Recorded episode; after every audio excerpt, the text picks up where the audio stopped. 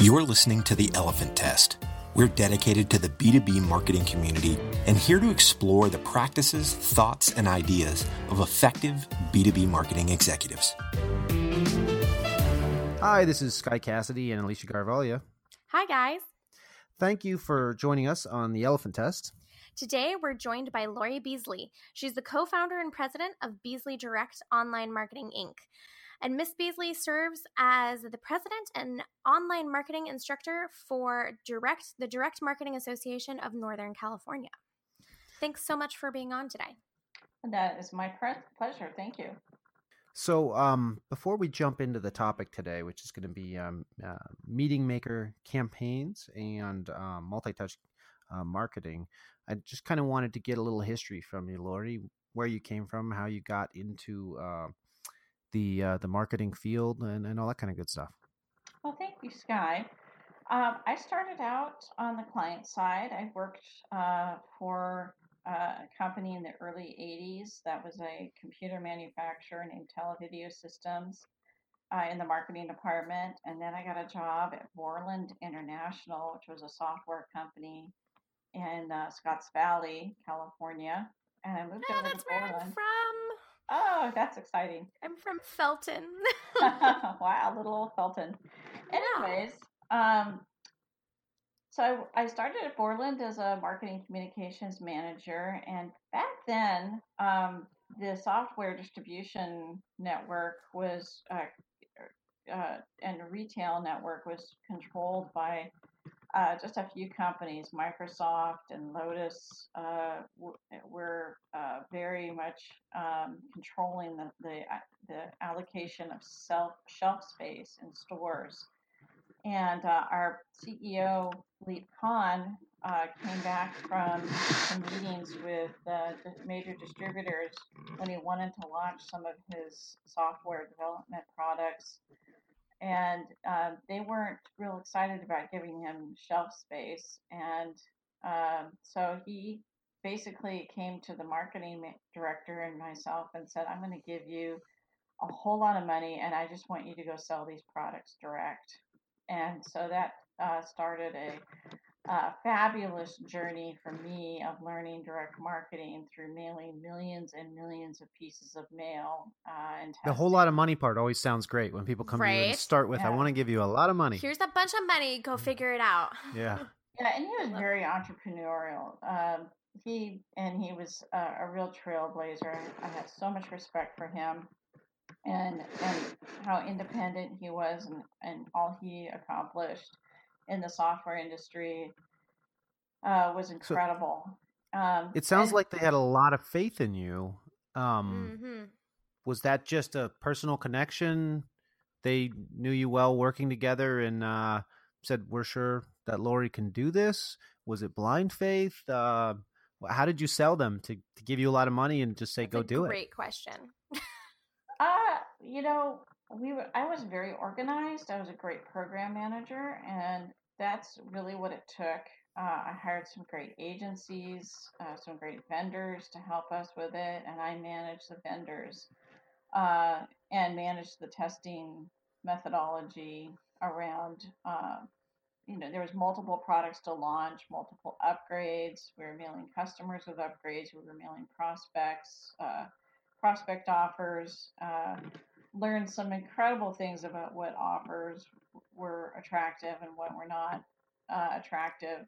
And in the end, uh, when I was done working at Borland, um, I decided to start a family, and uh, they actually hired me back as a contractor, one of the first Silicon Valley contractors, really, to manage uh, Borland Canada's and and launch a direct marketing program to, bon- to Borland Canada that I managed basically from my home, and uh, would just flow up, fly up there once a quarter to meet with their sales division.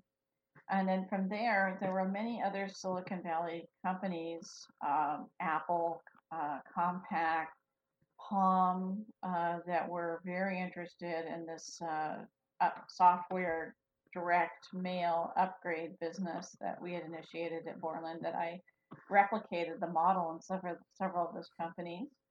and uh, eventually they sort of kind of came i came to the conclusion that i was writing business plans and developing models for them and they were handing over creative part to their advertising agencies or internal graphics department to execute and they were kind of blowing it they weren't Oh, writing no. great copy they weren't doing great design they weren't doing uh, award-winning creative at all so i just decided That's I'm always not. tough. So you didn't have control of the whole process, so Yeah. sometimes it wouldn't go great, Right. and so i you decided probably to get start blamed as the outside person too. Well, I decided to start an agency. So I hired creative people and set up, lined up my printing vendors and just started doing the whole package. And that was great into, you know, through the 80s and into the 90s, the dot coms, uh, you know, whole thing happened and we became, our agency became experts at email marketing, at web design, search marketing, uh, and into the 2000s we're into social media advertising retargeting and, and all of the you know incredible media around there and also uh, now account-based marketing and all the great things you can do to target specific accounts and lead generation artificial you- intelligence You basically just continually evolve from Right. being inside marketing at that company to to moving yourself outside with one niche, and then just every new marketing uh, what technique that came along, Yeah. adding it to your tool belt, and But I've also Yeah. been an educator. So I started uh, the uh, interactive marketing certification program at San Jose State's Professional Development Studies. Um, moved that program to uh, UCLA Extension. Moved the same program to uh, uh, UC Santa Cruz uh, Extension in Silicon Valley, Seattle Central uh, College, and then eventually to the Online Marketing Institute, and then full circle back to the Direct Marketing Association, which has allowed us to offer a cutting edge certification program. Uh, so the, the DMA is kind of known for direct mailers. I think that's where it, and it seems like that's kind of where you started in the in this industry was really figuring out how to do the direct mail for software. So you've kind of gone full circle around from from doing that, getting into every type of marketing as it came along as Silicon Yeah. Valley evolved, and then now uh, your your uh, DMA uh, NorCal um, setup there. You're you're kind of back to uh, full circle to the to the origins of uh, physical direct mailers a bit. I am, and the industry is moving that way. Um, the key, It the is. key to marketing to um, the key to marketing and the biggest challenge in marketing these days is engagement, uh, Mm. especially in B two B. Uh, People who work uh, in B two B are typically doing the job of five people. Uh, every person I know in Silicon Valley, especially, is totally overworked. They have a horrible commute. They are grouchy Mm. most of the time. Most of my clients are some Grouchy. semi grouchy people because You're like, I have also way need too to much to do. some the meditation classes. Yeah. right. Y'all need to take some meditation and do some When people think of Silicon Valley, they don't think of overworked grouches. Uh, Uh, they are. do a good job Yeah. of branding themselves differently as uh, you know, just kind of cool California Why do you startup. But in reality, Google reality, needs to have those like nap pods because they're like, you're Mm. so grouchy, go take a nap. Yeah. wow, that's a good point. We need a nap pod here for grouches. Me too. Yeah. Can we have a nap pod? I want a nap pod. So, So- so you know, the so okay, so that's who that's the prospect. That's who you're marketing to. The people who are doing the jobs of three people, uh, totally overworked, overtasked, and have very measurable goals and responsibilities that they have to accomplish by the end of the quarter, and they're Mhm. working nights and weekends to get that all done. And so here you are, Joe, marketer of a company or your brand, and you're interrupting them in this very busy life of Mhm. theirs. And um, how are you going to do that? Uh, okay, yeah, you're going to send them email. Well, certain very small percentage of people will look at your email. Um, Yep. Okay, they're if they're researching something, they will look for you on the internet. So yeah, you better do a very good job of making sure your website is ser- is optimized for organic search, so they actually can find you if they're looking for a solution. And yeah, you, you better be paying for some pay per click advertising because you want to make sure you're at the top of the page if they're motivated to come find you. So, and and yeah, you should be producing some great content because they, you know, need information, and you should be the one that they recognize as the purveyor of the best best information on the solution that you're looking for. But So besides the email, which you mentioned at first, you mentioned the email, which is kind of a dim- diminishing in its dominance and how good it is at, at lead generation and stuff. Yeah. Um, as as people get sick of it, I think uh, the other things you said are kind of passive They are. activities They're inbound where you're just you're putting stuff out and hoping people, uh, hope, hoping people show up. You hope that they find you if if they're Hope that they're looking. searching. Yeah. and you Yeah. and you hope that they are looking for your, for you or your solution. But what if they're not? And what if they're out there and you know you have a good solution for a problem that you know they have to be suffering from, and you want to get that value proposition out in front of them, and and you want to try to get them so engaged in that discussion with you that they're that value proposition that you want to actually get them to attend a demo or talk to one of your salespeople. Right. So what if your marketing is hungry and wants to be aggressive basically? There's a lot of things you could and should be doing that are passive stuff, but um there's there's also some uh some more aggressive uh Yeah. activities. Yeah, and so what what they are and what they're called is uh, some people call them meeting maker campaigns. Uh, some people call them appointment setting campaigns. Um, what how whatever you want to call it. It, it, it is a methodology, and I've worked on this. I've won several awards for these programs from the DMA and other other uh, awards organizations of um, creating these campaigns and executing them with multiple touches and developing appointments for sales to either do a demo uh, on the phone or in person or have some kind of conversation. And in the end, the participant is rewarded very nicely for their, their time and energy that they put into it. And sales loves that. I know from in here when when we uh leads are generated internally that are handed off to sales where it says, Hey, we spoke with these people, here's what's Mhm. going on. Boy, do they love that over Mhm. You know some sort of random either just a call list call these people or hey these guys visited our site or Or we Yeah. think these all people the, might they, be they love interested. You everything call yeah them. but they really love having uh especially i mean in b2b marketing specifically i'm sure consumer marketing eh, you know you're not going to be setting appointments with people th- there but b2b marketing boy do salespeople love it when marketing hands them a meeting yeah yeah. Absolutely. And and a meeting where someone's engaged and educated enough to know enough to even want to do the meeting.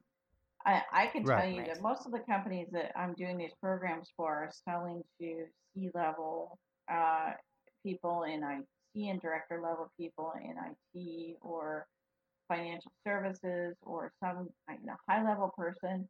And honestly, they are not going to give you the time of day if they don't think that you have something good for them.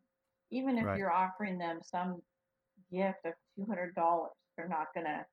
They're not going to do Right, it. they They, don't don't need that. have the time. They just. I mean, I might be interested in that meeting, but they Right. don't. what you're trying to sell them needs to have value basically they're not Right. interested in a starbucks gift card you're talking Right. to c-level people not unemployed people kind of so one question and then i want you to kind of break down just because you want a starbucks gift card i guess some people are still influenced by that but um I, I got a question then i want you to kind of break down the meeting maker campaigns and multi-touch how it how, how you guys do it how it works for you um Okay. but uh, eh, first, I have to uh, try to remember what that uh, what the question is.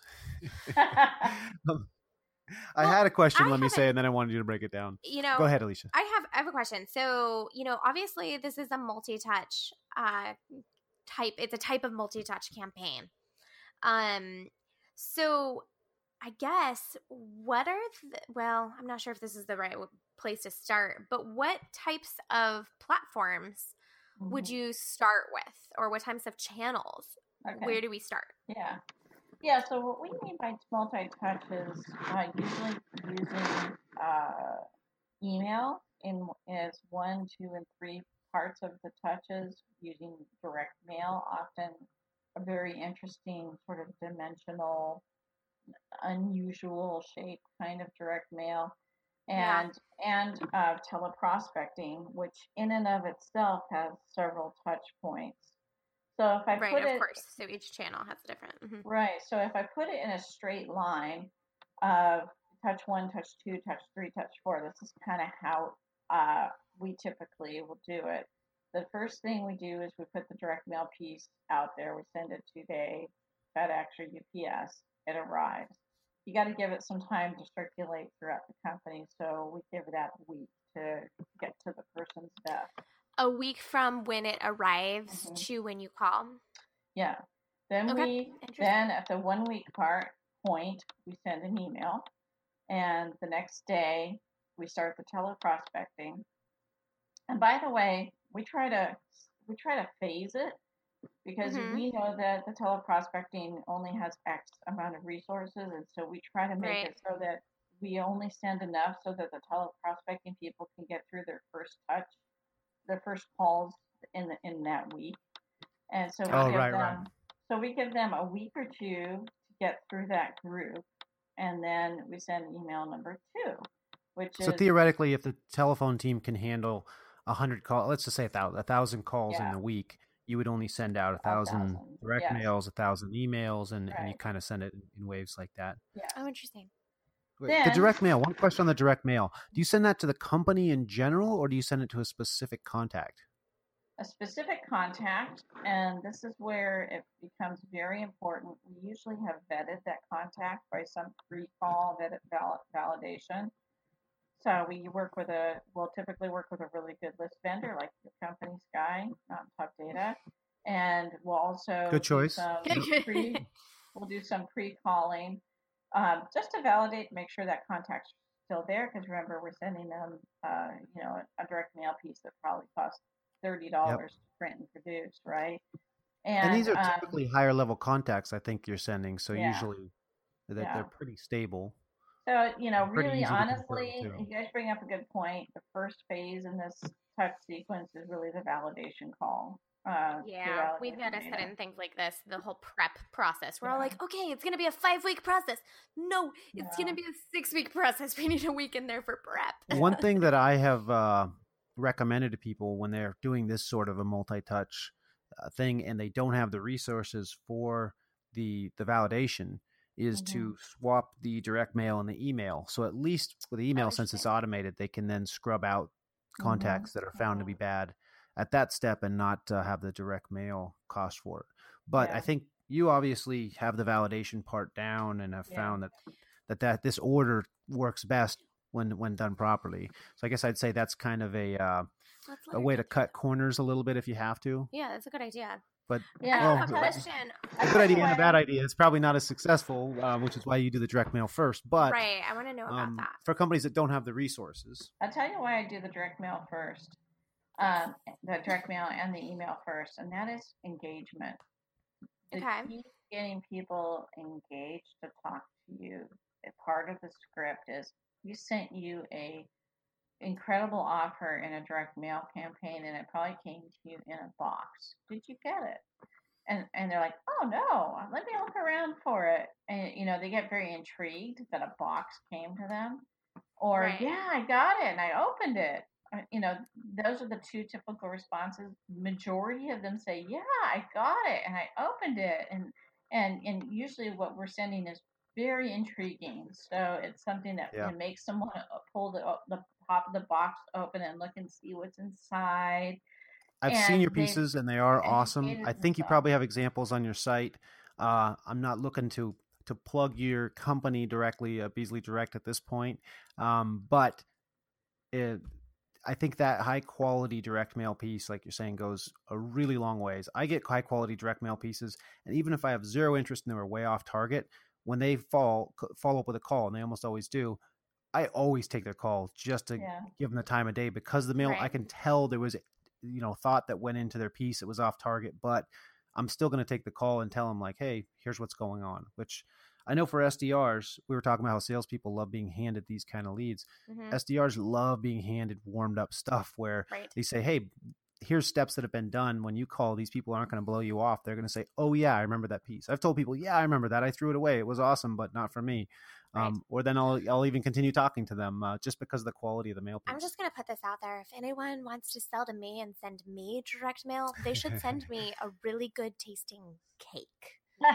You want- gonna you want let me to anyone anyone listening. mail you a cake. I mean, or deliver whatever. There's like cake on delivery. There's got to be like demand cupcakes. Okay, there's just Uh, like I'm just saying. Anyone who wants to sell me things should bring Send me, me cake. a cake. if you want to sell Alicia Just Mountaintop put that out data, there right now. there's a, if you get like If you're ten listening cakes right now, now. we'll know it worked. That'd be great. You're gonna have to buy something. If they send you a cake so now, you have to buy. You just signed so a amazing. I would. I'd be like, ah. Well, no, you'd have to buy. Hopefully. Oh yeah, yeah. We'd have to buy. we okay, well, I've added that to the Christmas list for you, Alicia. Woohoo! Okay. You guys um, interrupted my description of my Oh, campaign. sorry about that. Yeah, Yeah, we were on number five. Yeah, we were getting uh, distracted by cake here. Um, so okay, so there's the pre-qual phase one, pre-qual the data. Phase two, send the direct mail, give it a week to deliver, then send an email, and then do the teleprospecting. There are Mhm. several touches that happen, touch points that happen in the teleprospecting phase, um, which could involve the teleprospector leaving a message, the teleprospector themselves sending an email saying, Hey, I'm from so and so. We sent you a gift. I want to talk to you about it. Um, they could contact them on social media. So there's lots of many other touches happening in sort of the teleprospecting phase.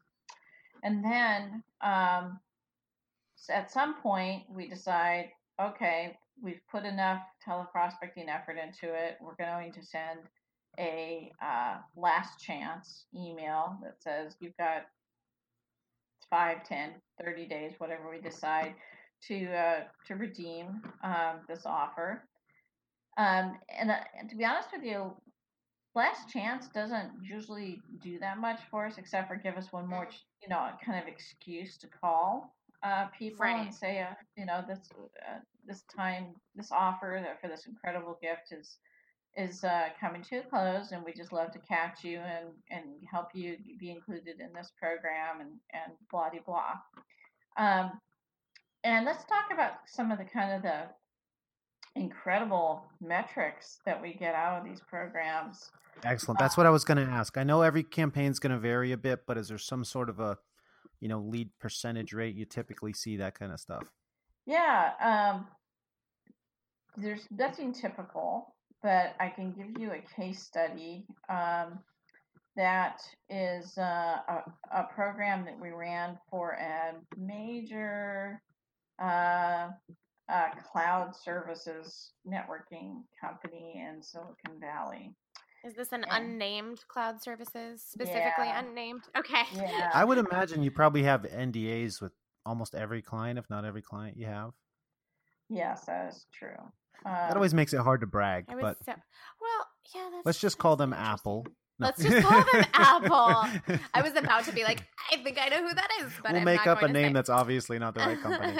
Um, it's not Apple, I can tell you that. Any, anyway, Uh, sorry. Oh, come on, Lori. I was waiting for the cease and desist order from them. yeah, it would come very quickly. Yep. So, So you send the uh, the last chance email out, and then oh, one more question. I know I want to get to the rates and the case study, but the phone call and um and you know other little micro touches you do in that stage before the last chance. What kind of time frame is that usually spread out? Is that a week worth of phone calls? Is it a month's worth? Uh, like how long are you uh, are they are your people knocking on their doors with that stage? it- we're we're gonna probably do it for you know all the different mini touches, probably in a three to four week period. Um, and this is um, this is an important point, and it's a great question, Sky. Uh, I know many many companies and agencies that compete with us in this business. Um, actually, there's not that many that do specifically what we do, but I know that they limit it to three calls. And um, They're just I- looking for low hanging fruit, basically. yeah, and I think that's a huge mistake because, uh, I, and I write, I wrote a white paper titled "This: It takes seven to thirteen. Why it takes seven to thirteen touches to get to a qualified sales opportunity." you it seems have, like if you're investing as much as you've invested to that point, a direct Mhm. mail, the mail, the validation, everything, and then you make three phone calls, yeah, you're leaving so much on the table you are, of, of your investment. Well, so, so what's interesting here is you say 7 to 13. Let me just clarify this 7 to 13 number. You're saying that it takes 7 to 13 marketing touches hmm for a teleprospector to get through? It's total. So the, the touches Okay, can including include the the direct mail, the email, the mini touches within the teleprospecting sequence. Yes. So is this a specifically B2B number or is this including B2C? Well, it's it's uh, B2B, uh, but also B2C for anything that's a two-step sale process, which could Hmm. include uh, a new driveway or uh, you know window, new window. Right, a new ins- you know, dryer or People don't buy them over the internet. They need to talk to a Right. salesperson. Okay. Right? Non, not one click Interesting. buys. Right, they're going to go like they need to measure whatever. Yeah, yeah, Mhm. makes sense. Okay, interesting. Yeah. So I the keep distracting you from the task, but I think then um, I was going to talk what- about results. I want to get back to the case study. Yeah. Oh, Yeah. results and then case study. Yes. Yeah, so we did a program exactly like how I just described. Um, and we were selling uh, cloud backup solutions to people who they we had profiled probably were doing their their their backups using tape, uh, which is uh, a widely used but widely considered antiquated backup technology. And we were trying to get them to consider how advan- advantageous doing their big data backups to, to the cloud would be. And so we sent them uh, a very intriguing uh, direct mail piece that kind of played, had some humor in it and uh, helped them uh, understand the value proposition of why why tapes uh, have some inherent uh, flaws and dangers in them and why cloud is so much better we sent out to uh, 1,300 prospects that were pretty much handpicked by by by the uh, by the client in, in consultation with their sales rep. And um, at the two month mark, which was the end of the program, we had scheduled 230 demo appointments. And- Wow. And those are actually That's people awesome. who showed up. Uh, to Two a hundred thirty demo. demos in Mhm. what did you, how long did you say it was? Two, one month or two months? It was a two, after eight weeks, we we cut the program off. That's awesome. Wow. So I have a quick something to add here. Maybe you already did this. I thought it was a great idea as you were saying this, but if you're selling, trying to uh, get people to switch from tape to um to a cloud-based backup, and you're sending them a physical mailer, using a bunch of magnetic tape unspooled as the packing material in the physical mailer might get their Please attention tell me that that's what the hammer was. and say, "Here's your here's all your data. Sorry if you want to respool it." We actually thought of But, uh, oh, good, good. I was like, please don't let me get embarrassed here. Nah, But um, that would be fantastic. yeah, it seems like it would be fun, but maybe very time consuming to collect all that uh, all that magnetic tape and, and pack it in somehow. Um, that and I wanted to talk awesome about some kind of interesting things too that we learned in this program because a lot of people say direct mail that's so old you know it's old fashioned and why are you using direct mail couldn't we just do an email and teleprospecting and and and there's always the doubters out there and the little focus groups of one that are that are uh, that are the the, the poo poo par- party out there and um you know some interesting things happen when you send out a direct mail well, I'm one of the pause you right there because we actually need to take a break. But I'm really interested in what happens t- for the direct mail and why, you know, whether this poo pooer is right or why you're using it. So okay let's go ahead and take a break, and then when we come back, we will find out about direct mail. why Okay, direct Yeah, mail Why direct mail? Yeah. Okay. after the All break. All right. Thanks, Lori. We'll be right back. If you're thinking about measuring employee engagement in your organization, DecisionWise released its annual State of Employee Engagement Report, featuring 33 insights and 5 key findings to increase engagement. Check them out at decision-wise.com. All right, we're back from the break. This is uh, Sky Cassidy and Alicia Garvalia. We're here with Lori Beasley today, and she is just about to talk to us about why direct marketing, or not why direct, direct why, mail? why yeah. direct mail still exists. and I was going to uh, kind of add on to what you were saying before the break, Lori, of you know people second guess seriously should we be doing direct mail? Our company, Mountaintop Data, is we email marketing company. That was our focus. Now we're a general data company with data points across the board, but we strongly believe in direct mail, even though yeah. you know our core is in email marketing. Right. Um, email marketing still great, not as good as it used to be. Mm-hmm. Uh, direct mail better than it used to be. Yeah. Uh, it's making a, a, big comeback, I think, and especially when used in kind of the cadences you're talking about here in conjunction with yeah. other stuff. Anybody who's thinks uh, poo poos direct mail um, is making a big mistake. So yes, tell us about this. Yeah, so um, I've had several clients who've brought us to their next job and even their next job after that. So they have run programs, these meeting maker type of programs in, in previous companies and want to bring it into their next company because they believe in it so much. And of course, we're always called upon to explain it, the concept to others in the in their new company. And there's always the doubters out there that are like, well, direct mail, it's just that's just such an old technology. We should be doing these fantastic online programs and video and this and that.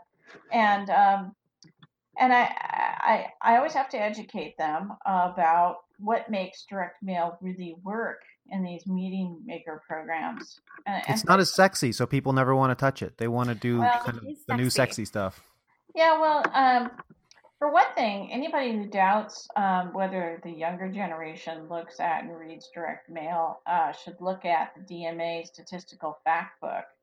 Uh, the DMA National, uh, the dash DMA.org, sells a statistical fact book uh, that they update every year, and they measure um, how millennials react to different uh, marketing channels and uh, over 70% of millennials say that they open their mail immediately when it comes to their house. And they don't get as I, much of it. They get a ton of email, so they ignore it. They don't get much. I mean, it's what marketing well, is. Being a millennial, I think.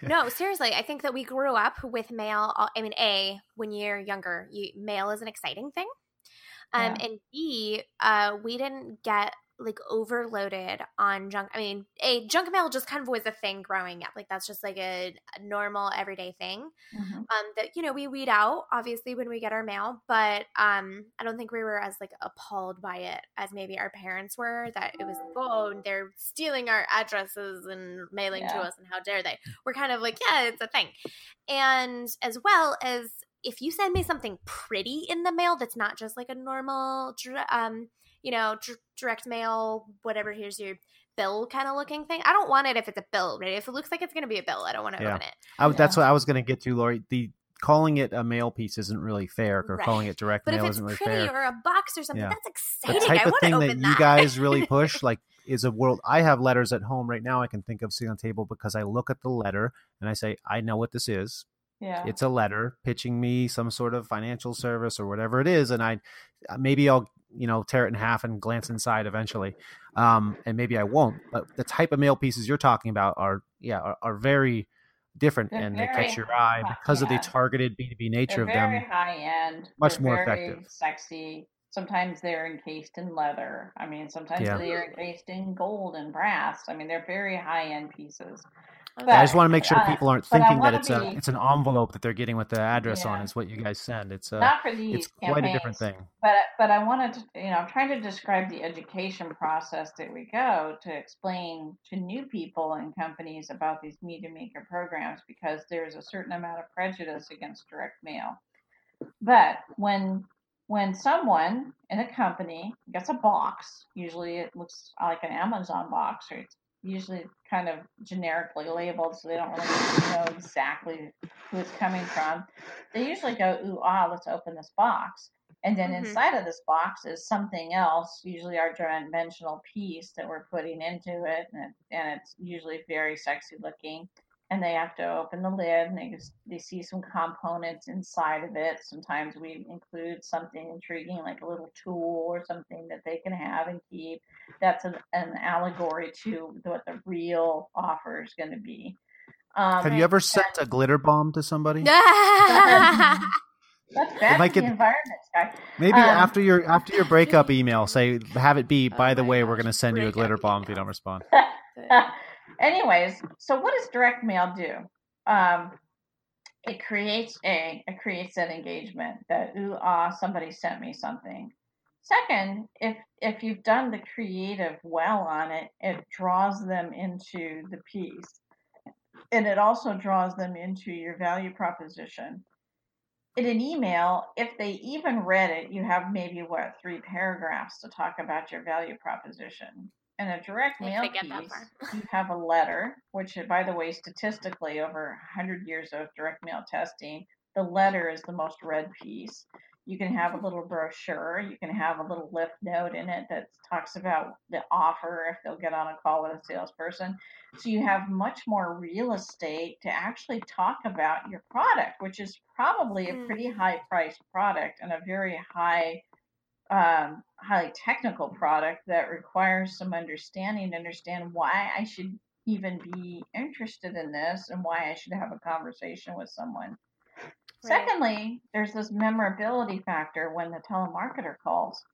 Um, you know, we sent you this box. Oh yeah, we got it. And uh, I listen to recordings of of our calls because I'm always keeping track of all the metrics in these programs and I would tell you that 90% of the calls, they they remembered getting this thing. Well, wow, that is incredible engagement right there.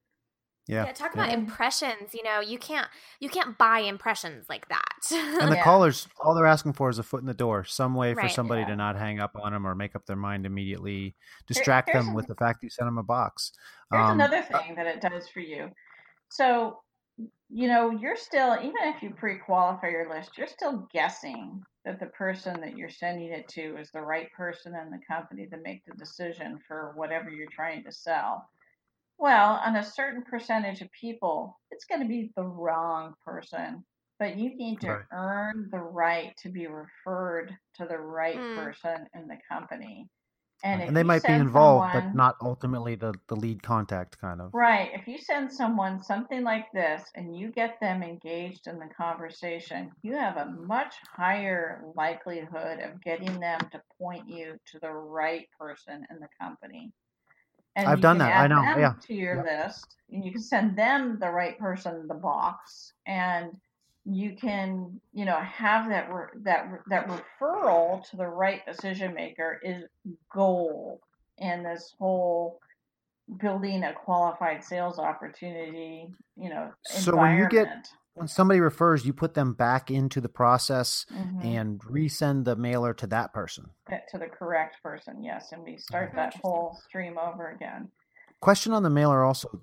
Is mm-hmm. the mailer specifically to set up is everything to set up the the person calling in your your sales development rep let's say calling in to get an appointment um, is everything to set up that or does the mailer and the email have a call to action in it as well? The call to action is just to set up an appointment. Okay so basically the the physical mailer may say hey we'd like to set up an appointment with you but it's not saying go here to do it. It's saying one of our people is going to call you um, so lead, is, it yeah, passive at that form, point the lead form will have a, you know, when's a good time to reach you generally, you know, what day of the week, what time of the week. Um, and then the SDR will call and set up the appointment. And then usually there's a more technical sales rep who actually does the sales call or the does the demo. So you're giving them with the mailer and you're not you're not even asking at that point. You're just doing right. a give, and the the follow up is like when the keep your comes. mind open for when we call. Just look mm. out for our call. So basically, the ask is answer the telephone when we call. Yeah, that's or really fill out the, the lead form. Yeah, I mean, there's yeah. a lead form they can go to sign up to. Okay, you so know, you do direct them to a. Yeah. You give them a URL where they could go if they wanted to and Absolutely. fill in. Yeah, so mm. usually a vanity URL, and it repeats the campaign value proposition and the offer for their time. Um, in the case of this um, uh, cloud to, to tape to, to cloud campaign uh, that we did for our client, we actually sent them this little inside the box was this little survival tool that was like this little multi tool. And we said, like this tool? Well, if you attend our demo, we're going to give you a super cool iFixit tool set, which was this a little uh, satchel full of a hundred different tools that people use, uh, you know, for fixing their iPhone or their computer or their right. And you were targeting IT people, so that's right. brilliant. Right. So you yeah. sent them a, a, part of a larger thing and said, "You want yeah. we, we, can get you the whole." Well, you sent them a bumper and said, "Do you want the car?" And it's very specific Absolutely. to like IT geeks are totally going to be interested in that versus yeah. me, not so much. So when it comes to response, what? How many people are you seeing in these early stages in the physical mail and in the email that are becoming leads at that point without even making a call versus the um, the SDRs calling, setting right. up the appointment. Yeah, you want to know what the inbound responders were. I mm-hmm. am gonna have to. Do you have any rough that. idea? Again, I'm sure it, it, varies from campaign to campaign. Yeah. But are you getting half of them inbound and half from the SDRs, or the SDRs ninety percent? Usually, let's see. Direct mail in, inbound response is very high, so I would say nine to ten percent are coming just inbound and then they're called and, and an appointment is scheduled from just the direct mail maybe a mm-hmm. half a percent from email um, direct mail is just so much more effective for for engendering that inbound response and i would imagine you probably get the best in that first step too I mean, for the for the yeah. direct mail haters out there, again, the people who are going to receive the direct mail and then come to your site or call in, mm-hmm. versus a sales rep kind of chasing them down yeah. or or SDR chasing them I mean, down. Those are the people have, who probably responded because they have an immediate need or interest in the specific uh, thing. We have gotten sold. as high, and that was an average. I would say we have on some campaigns gotten as high as twenty to thirty percent inbound response. Um, hmm. It has a lot to do with the targeting of the list and and hitting the right people. But um, we've had clients that send sell rather uh, very high-end specialty test equipment. Well, that's a very specific audience with a very specific uh, offer, and they're easy to target. And sending them a high-end direct mail piece got just the right people with the right offer, and they responded just just you know very very high percentage to the direct mail campaign. Right. So the kind of when people when SDRs are calling, they're probably going to have some sort of message like, "Hey, at some point you're going to be interested in this. Maybe it's right now." Is the general feel. Whereas the mail piece, you you know, we always tell people any chunk of data you look at that you're going to market out to, if it's properly targeted, a percentage of those people are thinking about the product or service they're offering right then like they're in the process of buying or looking for that that there's always going to be some people that are there and with the physical mailer you're kind of taking you're, you're really plucking those people off right away by having this soft give, but you still do have the call to action where those people who have that immediate need, who are very interested in selling or, or in buying, I mean, um, are, are going to be your immediate responders. And you're saying that can be a good 10% plus. So, what is the overall ROI for the, uh, I mean, not ROI, what is the overall percentage that kind of, that, that actually does matriculate into sales mm-hmm. um, from the, from the whole campaign? Yeah, so I actually know that for this case study I was quoting to you. So um, I have the first quarter's results. Um, mm-hmm. I I didn't have I don't have access to any campaign metrics after the first quarter because my client actually right. went to another company. so and she brought us well, to that good company. For them, so and, and, oh, she moved and, to another company, not to another yeah. vendor for your services. Right. Oh, yeah, right, yeah. Right, right, right. Okay. Well, yeah. So maybe maybe good for the client, maybe good for you. Oh, we love it when clients move to other companies because they almost always bring us with. We say, "Yay! Now we get a new company." Yeah. But uh, first quarter results. Um, so we sent out 1,300. We scheduled 230 demos, and we know that there were 19 sales, um, and that was uh, approximate value of 760,000. Um, wow. Our sales to cost ratio uh, was uh, I have this on a spreadsheet $4.62 in revenue for every dollar invested. Um, I would spend a dollar to make 462 any day of the week. Um, I would do that to just make two dollars any day of the week. yeah, yeah, yeah. So that's really amazing. And and these, you know, this is a long sales cycle, so I'm sure that mm. beyond that, there were many more sales that I just don't have access. Right, the to. lifetime value. If you looked at how yeah. many clients were brought right, in totally, yeah. you could probably say, if you knew well, their lifetime value, you could sales, say, okay, right? there was 19 sales. They're probably going to end up with you know 30 sales from it and the lifetime I value is going to be much higher I would think that I would think so. That would be a safe safe estimate. And who knows if, and I don't know about this product in particular, but you know, other products they're probably going to buy again too. So then there's always mhm. that. So. Yeah. so there's kind of two ways people can go about this kind of a campaign the meeting maker campaign um, the multi-touch campaign like you're describing here we've laid out a little bit of a roadmap for how they can do it um, but another way that we we definitely want want to hit on is like you're saying these people in silicon valley everywhere marketers especially b2b marketers are very busy very time consumed and that's why lori beasley has an agency where people can yeah. go and get this service Exactly.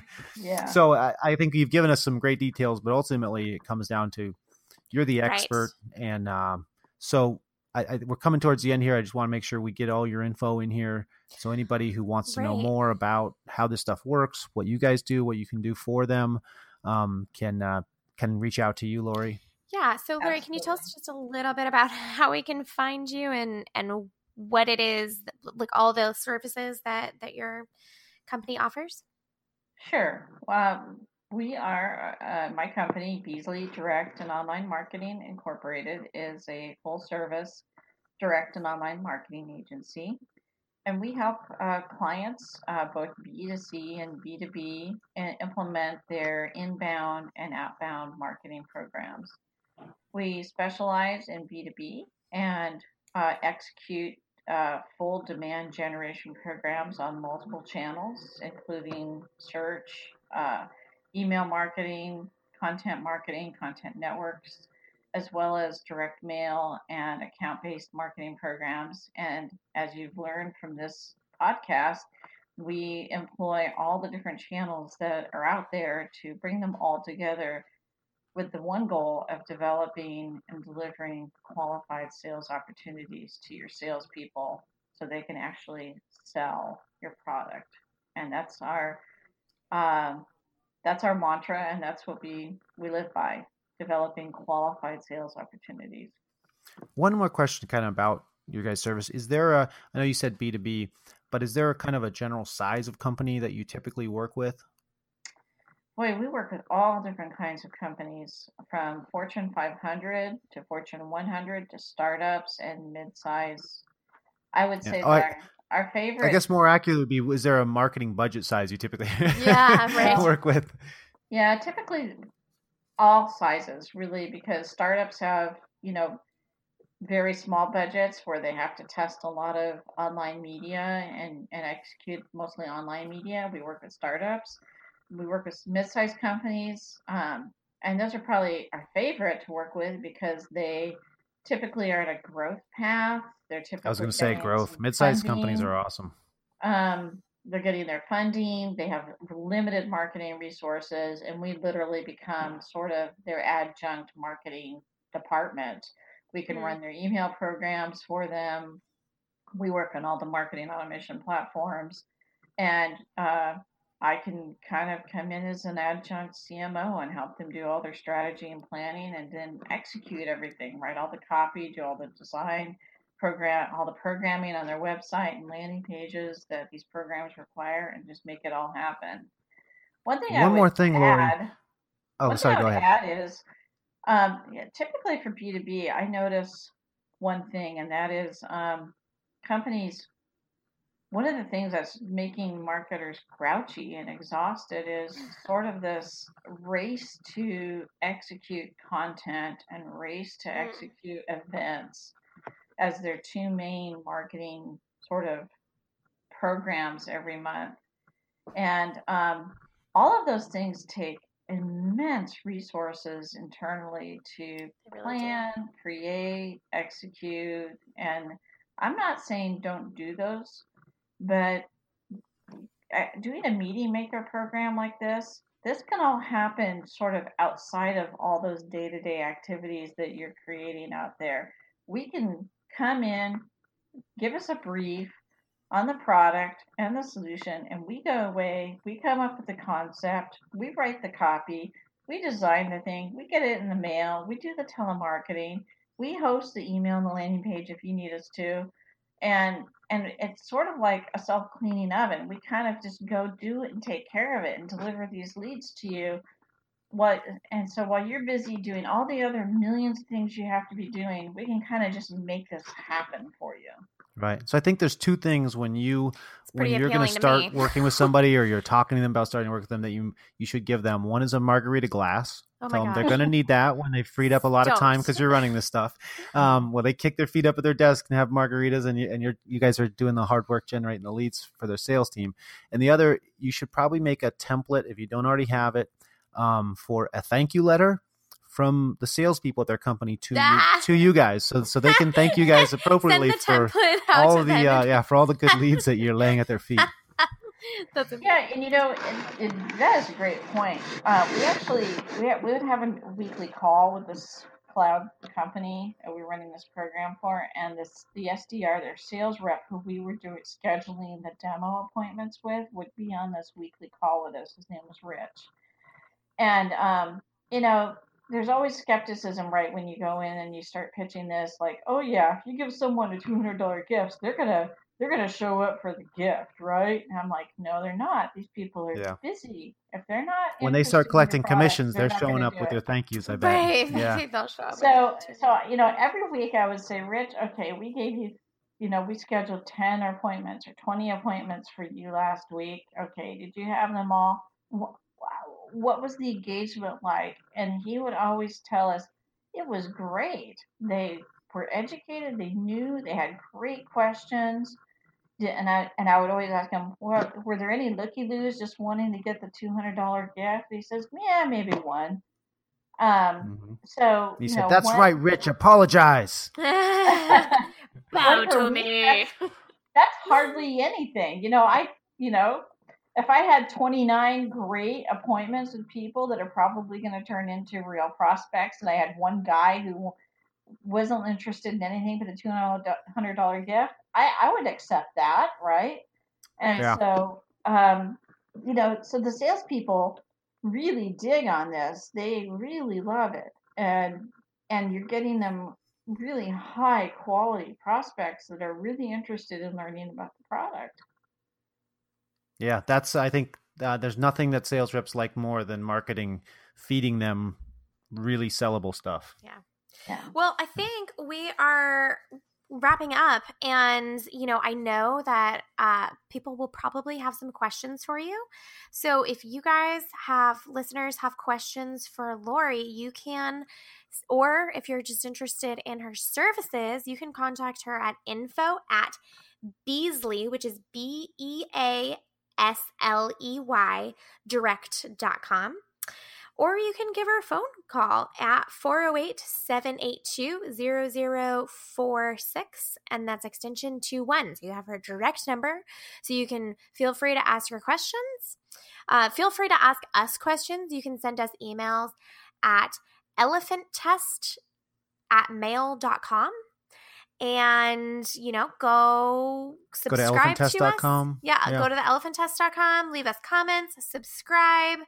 And we've been really loved having you on, Lori. You've been so fantastic. And I will also make sure to put some resources on our um, show notes page so that if people want to know more about both Beasley Direct services, they can do that, but also Meeting Maker campaigns will get you guys some resources up Yeah, there. So- I'm going to send you, Alicia, um, a case, a couple case studies. How's that? You can Perfect. So we'll get those up there and Awesome. that'll be super fantastic. And you guys, listeners, can go read them.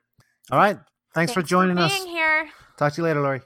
Go forth and make qualified leads. I love that. All All right. right. Okay. A quick word from our sponsor. Effective marketing starts with good data.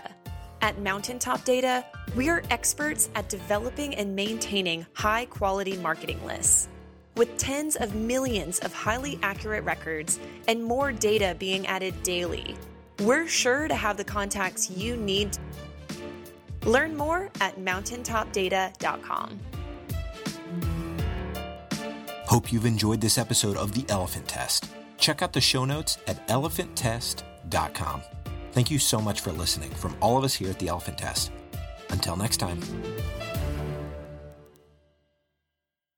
This podcast is a part of the C Suite Radio Network. For more top business podcasts, visit c-suiteradio.com.